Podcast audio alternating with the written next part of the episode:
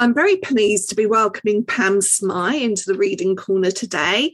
Pam is a highly regarded illustrator and writer whose work includes uh, a range of illustration, including Conan Doyle's The Hound of the Baskerville, right to Julia Donaldson's Follow the Swallow.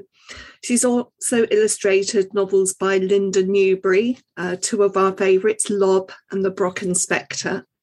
Her first novel, Thornhill, was shortlisted for the Waterstone Children's Book Prize, the Kate Greenaway Medal, and was awarded the British Book Design and Production Award for Graphic Novels. Pam is also Senior Lecturer Practitioner in Illustration on the MA Children's Book Illustration at the Cambridge School of Art. And today we're going to be talking about Pam's second novel, The Hideaway, published by Pavilion. Home is not a safe place for Billy. For years, he's tried to be invisible and shut out the domestic abuse that his mum suffers at the hands of her controlling partner. But everyone has their tipping point, and Billy has reached his. At the start of the novel, The Hideaway, he's preparing to run away, and his hideaway is a pillbox in a cemetery at the end of All Souls Lane. First of all, welcome, Pam. Hi, Nikki. I wondered if we could start there at this cemetery at the end of All Souls Lane, because I know that this is local to you. yes. So tell us a little bit about that. Um, it's a, a, graveyard down a, a, very short alleyway just off of a, one of the main roads into Cambridge. And I walk my dog there in the mornings, and um, I get to see that space in, especially in the autumn and winter time. It's very dark, and I'm going out very early in the morning, and I find it a calm and magical place to visit. And that particular graveyard, called the Ascension Burial Ground, is full of well known Cambridge academics and notable people, none of which I know anything about except for there is this one poem um, engraved onto the wall of the graveyard by Frances Cornford. And it's about um, All Souls Night and walking past that on a daily basis and then squeezing past the pillbox to get into the field beyond.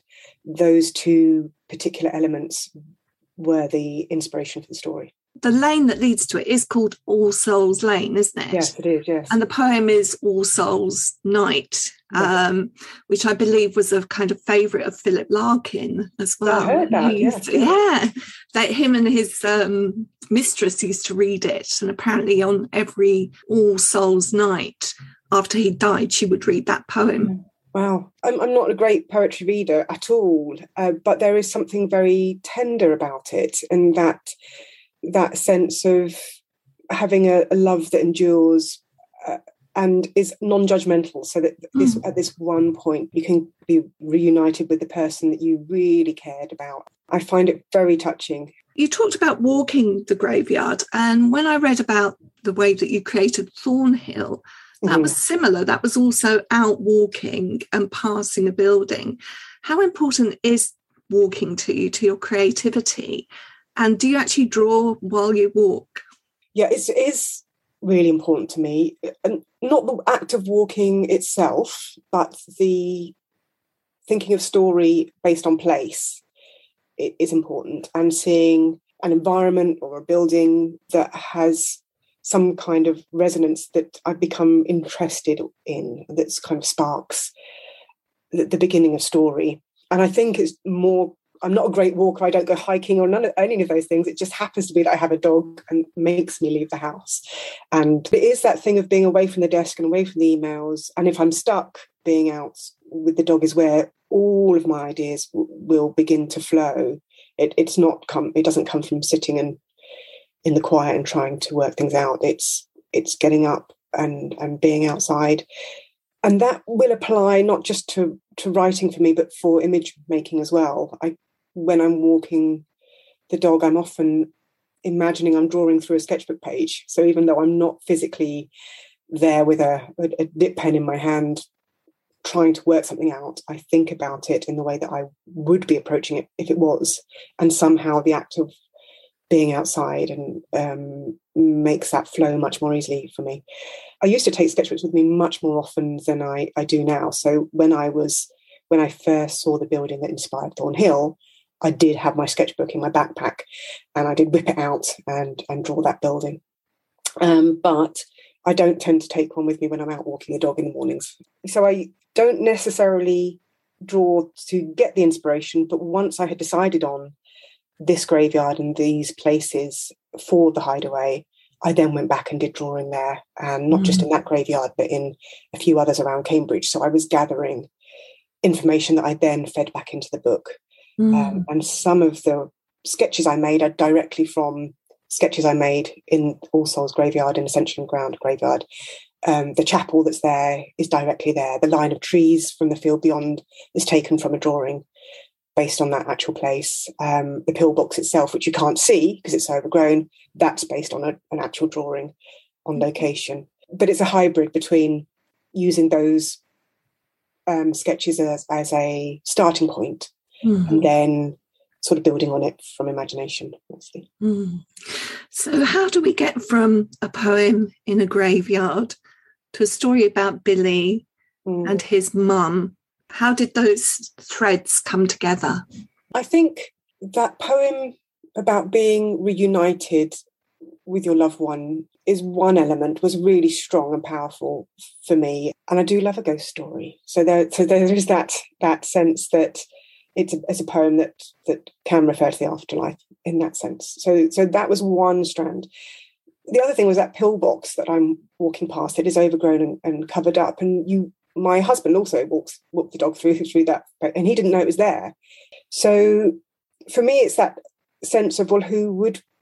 It's a great den to have that that sense of being able to hide in a hidden place, um, and that for me made me think, well, a bit like Thornhill, really. Who who would be there and why?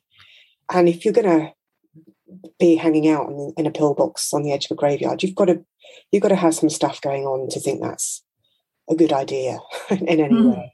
Mm. And then why would you want to be there or need to be there? And that made me think about Billy's story and, and his mum Grace. And then that that sense of them actually being very devoted to each other, but being mm-hmm. separated themselves from each other because of their circumstances. And therefore, really, that thread of the story n- needing to be about the two of them needing to be reunited. Mm. And then there's that separate strand from the poem about being reunited with with someone you've lost. So for me, they it was like a the past represented by the mm-hmm. poem, and the pillbox, and Billy's story and why he might be there being the present and an actual physical need to be somewhere. And, and that's really how those two elements began to feed into the story. Grace's story I found incredibly vivid and compelling. And um, I was interested in why you chose the split narrative. Maybe it's an obvious one because they are separated from each other, but was it always going to be told in that way? Yeah, it's something I'm really interested in in the films I watch or or when I'm reading novels, when you're cutting between one storyline and another, and that sense that there are um, can be similarities and parallels between reality, as I imagine it, and the supernatural, you know, or, or fantasy or whatever. So I'm always interested in how you can have two different storylines or more, and how you can find echoes between the two or parallels. So so that's something I just I enjoy a lot. And I think as well, I wanted to be able to explore those real life situations that that are really pertinent for some young people and some households. It, it, and, and, we've heard that during the pandemic how um, the domestic violence rates have grown, tragically grown. And so having that as a as a difficult thing to process for Billy and for his mum is one thing, and I think that thing of then having a the separate element, the separate storyline, mm. where there is the graveyard story and quite what happens there, mm. is a way of softening. I think is the wrong word, but packaging some of that um, and, and exploring some of the, the, dilemmas that Billy may have while he's in the graveyard and some of the echoes there may be with the old chap he meets there and his mm. previous life story. I was also aware when reading it that the obvious hideaway is Billy's hideaway, the pillbox in the cemetery. But actually, his mother is hiding away. She's invisible basically to her community. And it seemed to me that that title reflected both strands of that narrative. Yes, and I think for me, I think that was really key, and it's something that I, I heard a wonderful editor called Alice Corrie, and she picked that up from the very first time I sent an early draft of the manuscript. Is that you have the Billy is hiding away. There is the physical hideaway of the pillbox, um, but actually that that sense of these situations that may well be going on all around us are invisible quite often, and that this thing of coercive control it, it works and abuser can get away with it because it's really hard to speak openly and about it and that society just would rather look away mm-hmm. um, and that necessarily those it's very hard to get find those safeguards and to make changes because the situation is so bleak so so yes, I think that thing of um, grace being in a community where you would think you might know everybody in a cul-de-sac, when actually um, there can be these these stories going on behind closed doors that that we just don't get to see, and that, mm. that it is a hidden life that she mm. is having to face, mm. and Billy has had to face with her. Mm. Even the neighbour, the new neighbour, who suspects that something is going on, once she meets the partner and he's so affable she starts to there are questions was i right about that or not? Yeah. And actually when it, in a, when i first wrote it i was quite a few drafts in and i had written the character of jeff as much more dominant and physically present and i actually had a wonderful um, advisor called amanda, amanda warburton who works with uh, people who are uh, suffering from domestic violence in the Cambridge and Peterborough area. And she read the manuscript and said, "This this actually isn't true. It's it's it's easy to think that it's it's somebody with a physical bullying presence, but quite often abusers are absolutely charming and the last person you would expect to be evoking such misery in their own homes um, because they they can switch just you know as as Jeff does to the when people come to the door he can be affable and charming and all of those things. And the moment the door is shut and it's just him and Grace and Billy, the circumstances can be very different. Mm. There's also, uh, I suppose, a sense in which the title can relate to the lives of the people in the graves, because we do learn that actually there were things about their lives that possibly people didn't know when they were alive. yes, each each gravestone when you go to a graveyard, I think is like a little story in itself, and you can be there and guessing what the life would be of Reverend Partridge, who who is there in the um, graveyard I walk through.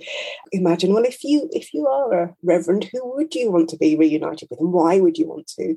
And also, I'm just so acutely aware that, that society is is changing so swiftly, and that we are happily and that, that we're living in a very liberal society, but that hasn't always been the case.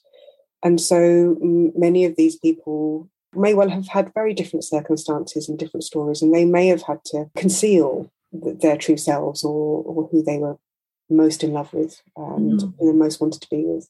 And so being able to depict that in some way was was quite important. Yeah, uh, just um, one thing that I want to ask you before we move on to some other aspects of the story uh, because we're talking about graves and, and what mm-hmm. ifs and the storytelling potential. There's one there in the memory of William Wing, 1881 to 1918. I think the minute we see 1918 on a gravestone, we do start to think about First World War. And then we go on, and his it's his wife, Clara Wing, 1884 to 1918 and their children, Ernest, 1903 to 1904, so child mortality. Um, Arthur, 1905 to 1906, the same. and then Stanley, Gilbert, Kathleen, and Joyce, who were all suddenly called away 1918. And then we're thinking Spanish flu. Well spotted. yes. Um, um, so these are actual uh, people. I, ha- I, don't know their gravestones, but that they were told to me as a as a family who who did haunt a house here in Cambridge, and so I wanted to um, include them. And I started illustrating this story the week before we went into the first lockdown, and we all know how how we have felt in this last year. And so I did want to make a nod to the fact that we are living through this terrible pandemic and this has happened before. But back then, it must have been absolutely terrifying. And so, yes, I did um, change those dates to to make a nod towards the pandemic. And the other thing is, if you're hanging out in graveyards, um, it is that thing about how many children did used to pass really at a really young age, mm-hmm. and how you can map the kind of family tragedy um, against against mm. those dates. Um, I want to uh, switch to thinking about the storytelling through image as well as mm-hmm. through text.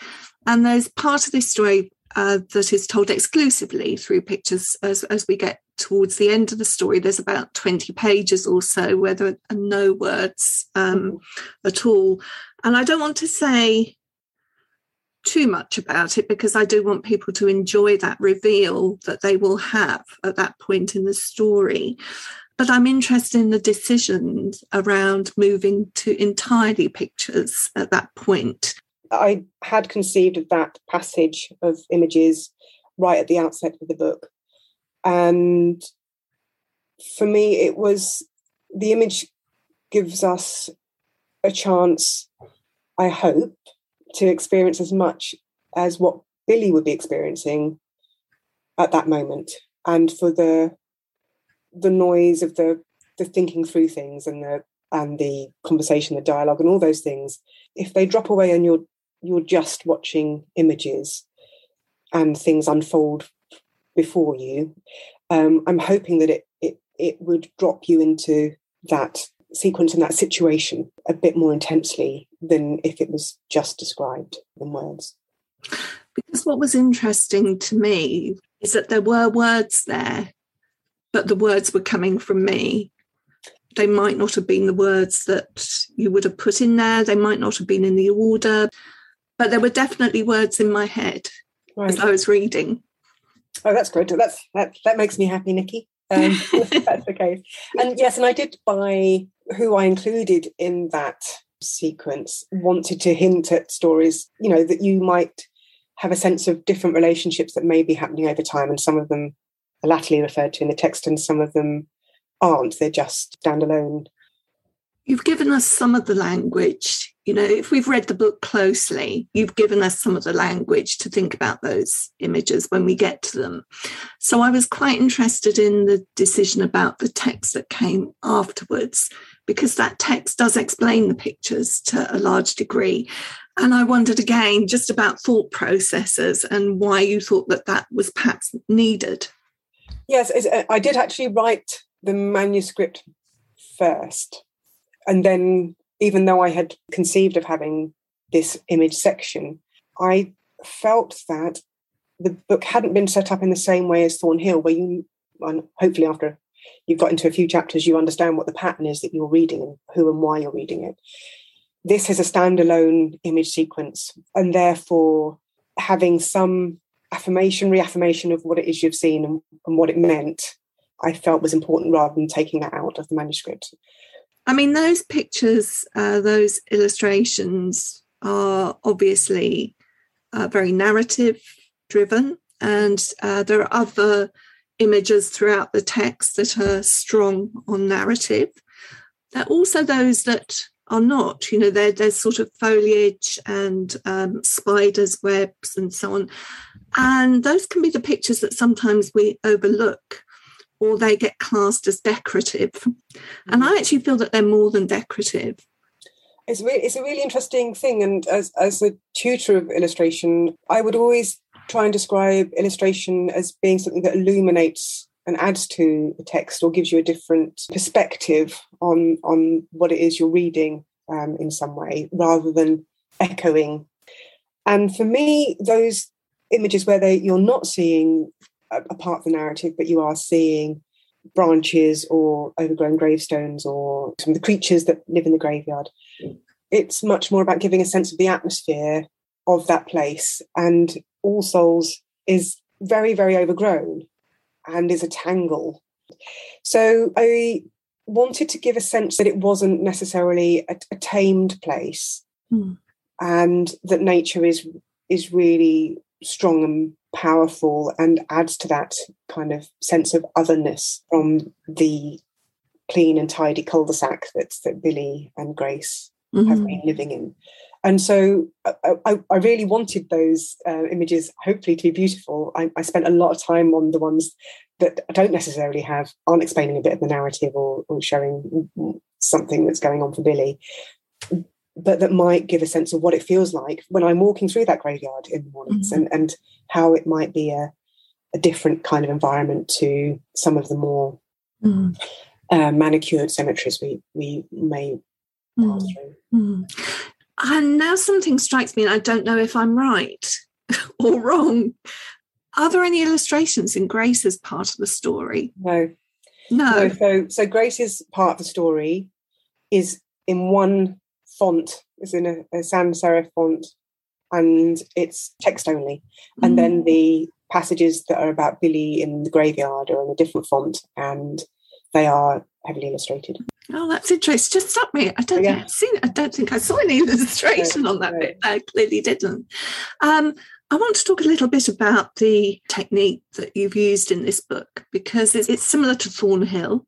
Mm-hmm. I think it's it's yeah. very different to the the drawings in um, Lob or mm-hmm. uh, the Brocken Spectre. Yep. I know that you like ink and yep. dip pens. Yep. Um, and I know that you like using emulsion paint, yep. and I'm guessing that both of these are in this. It looks to me like you've used both of these in these images here. Can you tell us a little bit in your words how you went about this particular set of pictures and what choices you made and why? Over time, I have used predominantly pen and ink, dip pen and ink, and line work. And when I did Thornhill, I wanted there to be a tonal range um, so that the light you might have a little bit more drama and yet I'm really embarrassed by some of the bad line work in Thornhill and and so when I started on the hideaway, I thought I really want to be very judicious about when I use line and have the emulsion paint do most of the shape telling of the story through shapes and that the pen and ink work where there is some is much lighter so it, it, it doesn't feature as, as heavily at all and also in the hideaway i wanted to use much more white mm. um, in terms of the paint itself, or drawing with with white gel pens and um, white ink, um, so that there is that extra element that hopefully is then emphasised in the final sequence. So what it gives it is a luminosity. Your ghosts can be dark figures, or they can be these very almost like figures of light. And I thought what was really interesting was the re- I don't know if there was if this was intentional or not, but the reflection of the night sky and the stars in the night sky with your dots of light around the ghosts. I thought that all just came together to just make the whole thing feel like light. Uh, thank you. Yes, and it is. It's really that that sense of um, light or luminosity, and again, it goes back to the Hounds of Asphalt, doesn't it? I suppose with that with the hound being covered in phosphorus um, to make it look spooky. For me, it's it's very important that there is that that sense of of how you can manipulate light and tone tone to represent light and, and how it can in this story in particular it can represent the solidity of the everyday world and also something more transient um, or magical hopefully Mm-hmm. And the other thing, just about light, is just just to go back to the, the actual physical place, is that um, in the story, and again, I had written it in, but that that they at some point their little jars of candles are are throughout the graveyard, and one year, and it hasn't it's only happened once, and it was after I'd written the manuscript and before I'd finished illustrating. I went round the graveyard in the early hours of the morning after Halloween, and somebody had put jars of candles and lit them. So in the in the very early morning light, there were still these flickering um, night lights. We have left lots for readers to discover themselves, but I have one question and that is that there's a dog in this story. Is it your dog? Oh no, I've put my dog Barney or my dogs in all my other illustrations. So you'll find my dog in Brocken Spectre and cropping up in Lob, and he's lost in Thornhill. But this dog, uh, Rufus, is actually my friend's dog. And I thought I just I can't um I can't put Barney in it again. Oh, Pam, thank you so much for talking to me about The Hideaway today. Um, it's a book I'll be returning to and rereading for sure. So thank you so much. No, thank you for being interested in it. It's really great. In the Reading Corner is presented by Nikki Gamble and produced by Alison Hughes. If you have enjoyed this podcast, please do leave a review for us. To find out about other projects, including an audience with events and the Exploring Children's Literature Summer School, visit www.exploringchildrensliterature.uk. Join us again soon in the Reading Corner on your favourite podcast platform.